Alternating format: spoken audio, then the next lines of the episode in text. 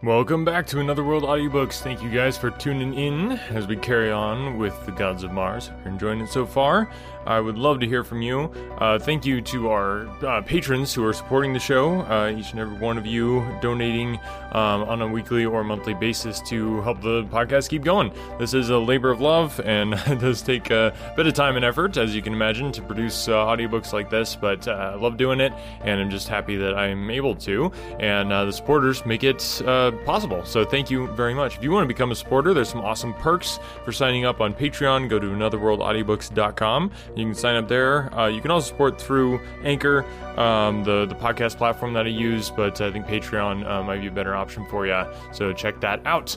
All right, guys. Uh, without further ado, let's get into the next chapter of the Gods of Mars. Chapter Seven. A fair goddess. For an instant, the black pirate and I remained motionless, glaring into each other's eyes. Then a grim smile curled the handsome lips above me, as an ebony hand came slowly in sight from above the edge of the deck, and the cold, hollow eye of a revolver sought the center of my forehead. Simultaneously, my free hand shot out for the black throat, just within reach, and the ebony fingers tightened on the trigger. The pirate's hissing, Die, cursed Thern, was half choked in his windpipe by my clutching fingers. The hammer fell with a futile click upon an empty chamber. Before he could fire again, I had pulled him so far over the edge of the deck that he was forced to drop his firearm and clutch the rail with both hands. My grasp upon his throat effectually prevented any outcry, and so we struggled in grim silence. He to tear away from my hold, and I to drag him over to his death. His face was taking on a livid hue, his eyes were bulging from their sockets. It was evident to him that he soon must die unless he tore loose from the steel fingers that were choking the life from him. With a final effort, he threw himself further back upon the deck, at the same instant releasing his hold upon the rail to tear frantically with both hands at my fingers in an effort to drag them from his throat. That little second was all that I awaited. With one mighty downward surge, I swept him clear of the deck. His falling body came near to tearing me from the frail hold that my single free hand had upon the anchor chain and plunging me with him to the waters of the sea below. I did not relinquish my grasp upon him, however, for I knew that a single shriek from those lips as he hurtled to his death in the silent waters of the sea would bring his comrades from above to avenge him. Instead, I held grimly to him, choking, ever choking, while his frantic struggles dragged me lower and lower toward the end of the chain. Gradually, his contortions became spasmodic, lessening by degrees, until they ceased entirely. Then I released my hold upon him, and in an instant he was swallowed by the black shadows far below. Again I climbed to the ship's rail. This time I succeeded in raising my eyes to the level of the deck, where I could take a careful survey of the conditions immediately confronting me. The nearer moon had passed below the horizon, but the clear effulgence of the further satellite bathed the deck of the cruiser, bringing into sharp relief the bodies of six or eight black men sprawled about in sleep. Huddled close to the base of a rapid-fire gun was a young white girl, securely bound. Her eyes were widespread in an expression of horrified anticipation and fixed directly upon me as I came in sight above the edge of the deck. Unutterable relief instantly filled them, as if they fell upon the mystic jewel which sparkled in the center of my stolen headpiece. She did not speak. Instead, her eyes warned me to beware the sleeping figures that surrounded her. Noiselessly, I gained the deck. The girl nodded to me to approach her.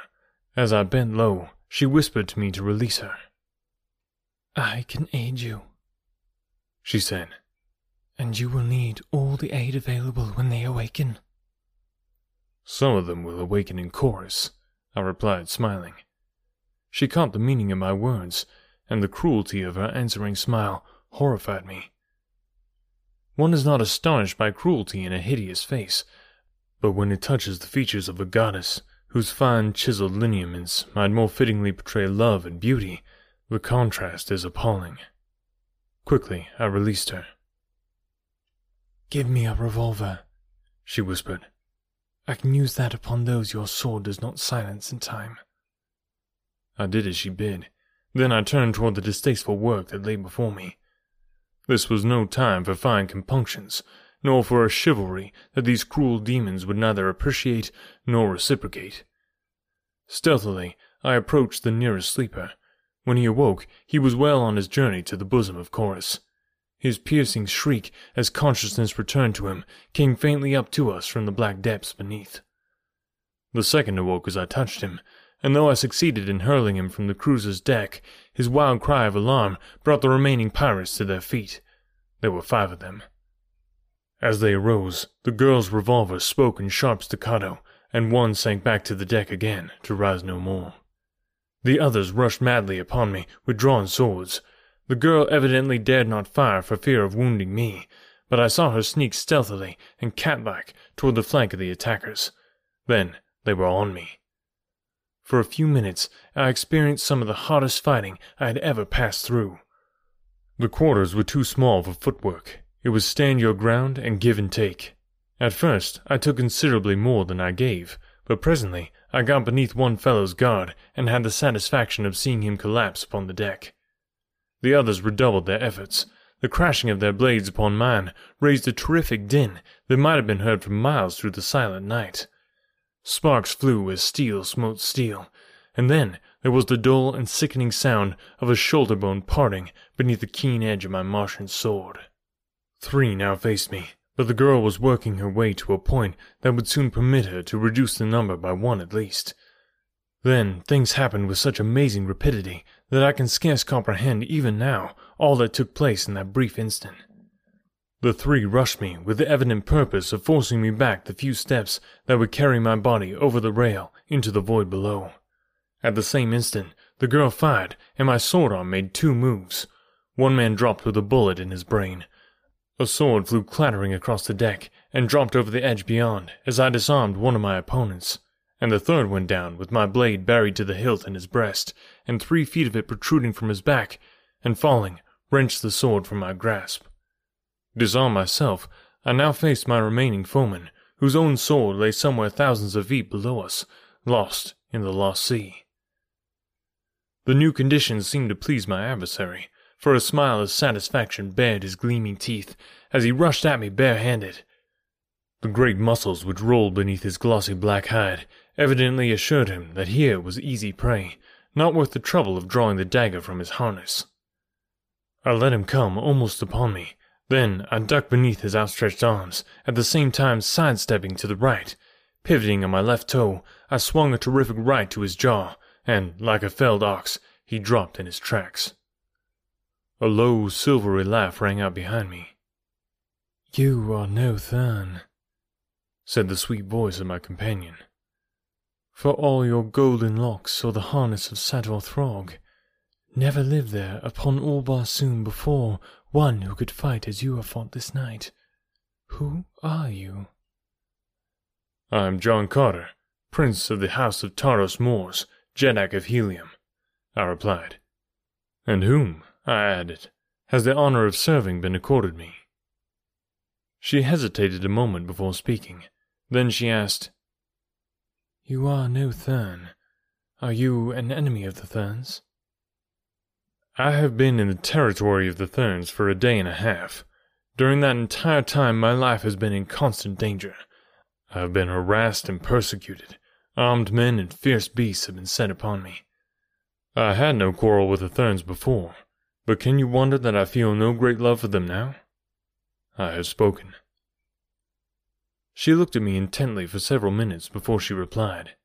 It was as though she were attempting to read my inmost soul, to judge my character and my standards of chivalry in that long drawn, searching gaze. Apparently, the inventory satisfied her. I am Phaidor, daughter of Matai Shang, holy Hekkador of the Holy Therns, father of the Therns, master of life and death upon Barsoom, brother of Issus, prince of life eternal. At that moment, I noticed that the black I had dropped with my fist was commencing to show signs of returning consciousness. I sprang to his side. Stripping his harness from him, I securely bound his hands behind his back, and after similarly fastening his feet, tied him to a heavy gun carriage. Why not the simpler way? asked Phaidor. I do not understand. What simpler way? I replied. With a slight shrug of her lovely shoulders, she made a gesture with her hands, personating the casting of someone over the craft's side. I am no murderer, I said. I kill in self defense only. She looked at me narrowly. Then she puckered those divine brows of hers and shook her head. She could not comprehend. Well, neither had my own Dejah Thoris been able to understand what to her had seemed a foolish and dangerous policy toward enemies. Upon Barsoom, quarter is neither asked nor given, and each dead man means so much more of the waning resources of this dying planet to be divided amongst those who survive. But there seemed a subtle difference here between the manner in which this girl contemplated the dispatching of an enemy and the tender-hearted regret of my own princess for the stern necessity which demanded it. I think that Phaidor regretted the thrill that the spectacle would have afforded her, rather than the fact that my decision left another enemy alive to threaten us. The man had now regained full possession of his faculties, and was regarding us intently from where he lay bound upon the deck. He was a handsome fellow, clean-limbed and powerful, with an intelligent face and features of such exquisite chiseling that Adonis himself might have envied him. The vessel, unguided, had been moving slowly across the valley, but now I thought it time to take the helm and direct her course. Only in a very general way could I guess the location of the valley Dor.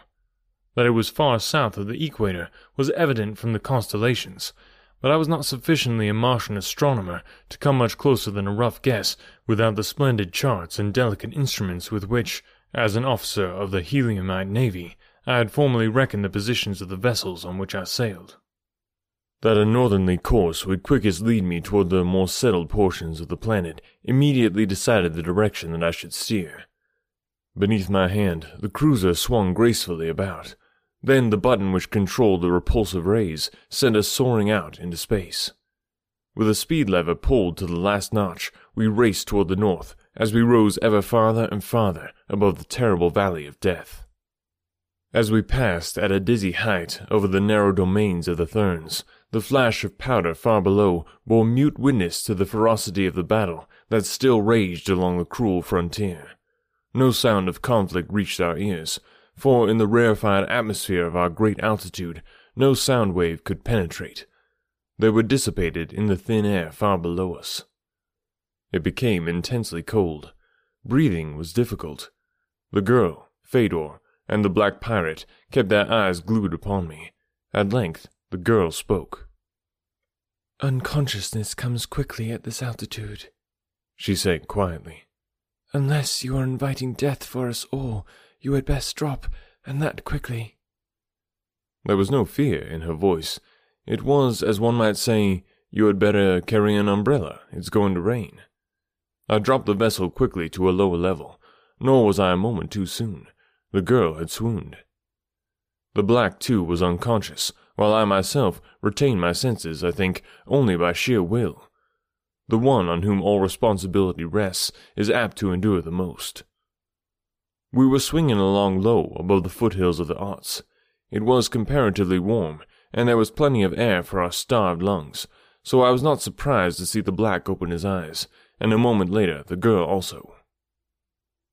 It was a close call, she said. It has taught me two things, though, I replied. What? That even Phaidor, daughter of the Master of Life and Death, is mortal, I said, smiling.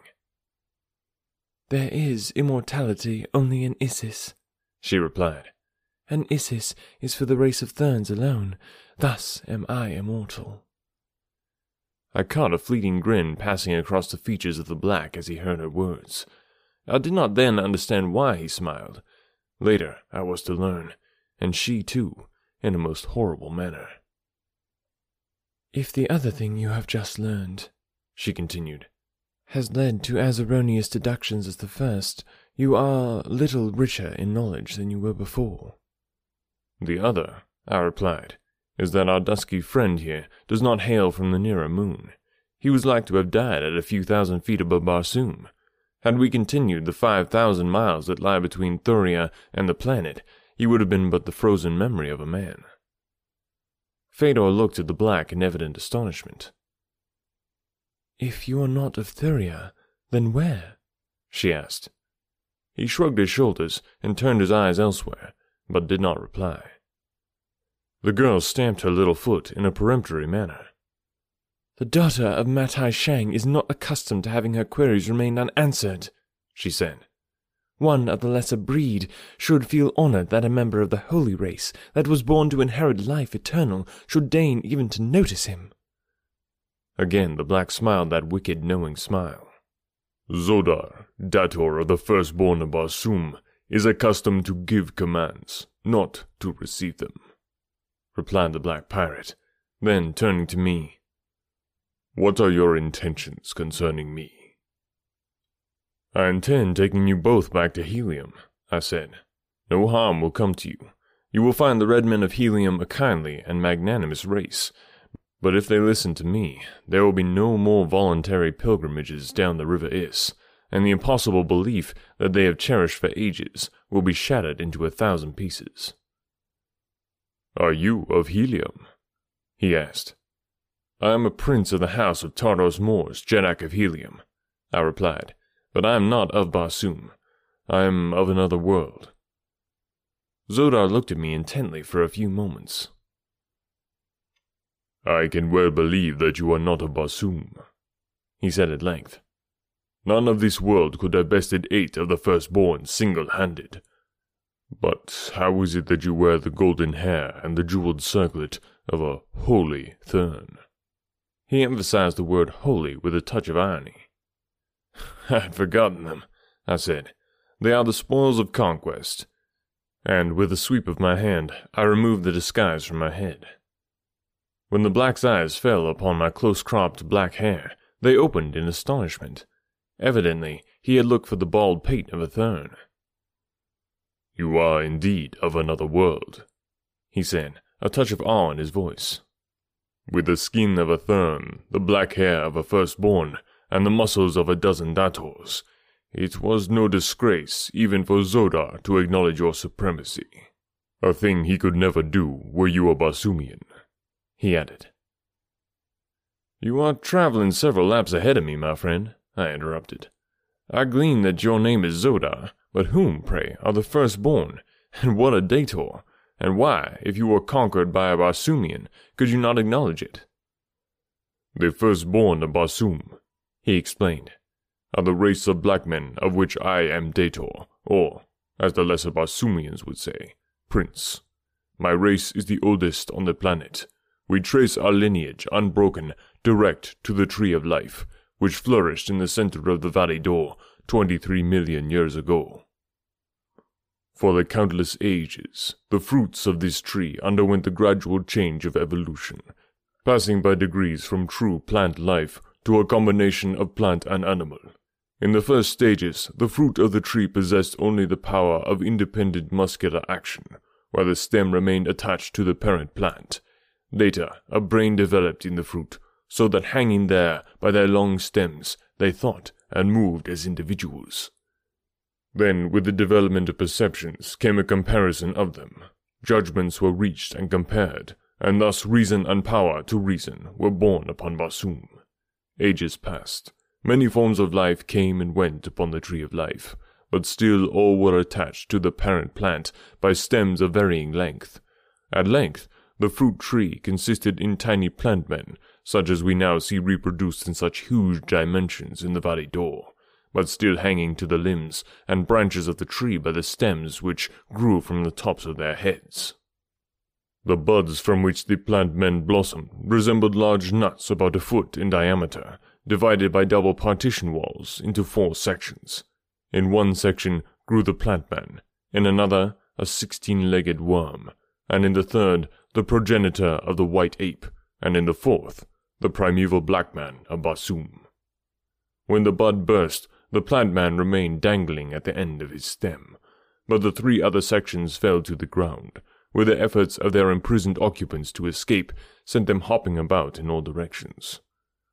Thus, as time went on, all Barsoom was covered with these imprisoned creatures.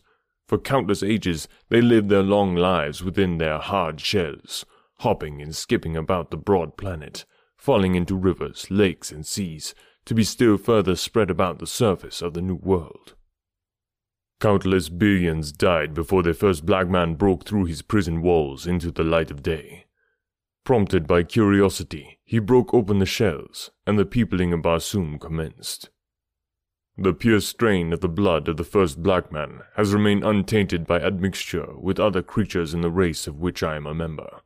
But from the sixteen legged worm, the first ape, and renegade black man has sprung every other form of animal life upon Barsoom. The Therns, and he smiled maliciously as he spoke, are but the result of the ages of evolution from the pure white ape of antiquity. They are a lower order still there is but one race of true and immortal humans on Barsoom. It is the race of black men. The tree of life is dead, but before it died, the plant men learned to detach themselves from it and roam the face of Barsoom with the other children of the first parent. Now, their bisexuality permits them to reproduce themselves after the manner of true plants, but otherwise, they have progressed but little in all the ages of their existence. Their actions and movements are largely matters of instinct, and not guided to any great extent by reason, since the brain of a plant man is but a trifle larger than the end of your smallest finger. They live upon vegetation and the blood of animals, and their brain is just large enough to direct their movements in the direction of food, and to translate the food sensations which are carried to it from their eyes and ears. They have no sense of self preservation, and so are entirely without fear in the face of danger. That is why they are such terrible antagonists in combat. I wondered why the black man took such pains to discourse thus at length to enemies upon the genesis of life Barsoomian. It seemed a strangely inopportune moment for a proud member of a proud race to unbend in casual conversation with the captor, especially in view of the fact that the black still lay securely bound upon the deck. It was the faintest straying of his eye beyond me, for the barest fraction of a second, that explained his motive for thus dragging out my interest in his truly absorbing story. He lay a little forward of where I stood at the levers, and thus he faced the stern of the vessel as he addressed me. It was at the end of his description of the plantman that I caught his eye fixed momentarily upon something behind me. Nor could I be mistaken in the swift gleam of triumph that brightened those dark orbs for an instant. Some time before, I had reduced our speed, for we had left the valley Dor many miles astern, and I felt comparatively safe. I turned an apprehensive glance behind me, and the sight that I saw froze the newborn hope of freedom that had been springing up within me. A great battleship, forging silent and unlighted through the dark night, loomed close astern.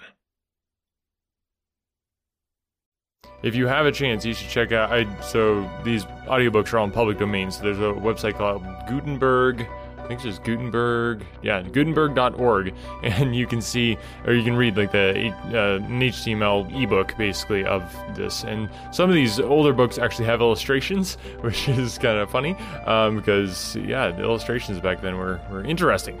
So if you uh, need a need a giggle, go check out uh, this uh, chapter, chapter seven, on Gutenberg.org. Um, it has a very very hilarious looking picture. So funny stuff. Anyway, hope you guys have a wonderful week week. And uh, yeah, would love to hear from you again. Feedback on the podcast, suggestions, ideas, critiques, whatever you got, send them my way. All the contact information is in the uh, show notes, as well as ways to support the podcast. Lots of different ways to do that. So check it out. And without, uh, uh no, no, that's that's for the other part. Anyway, I will talk to you next week.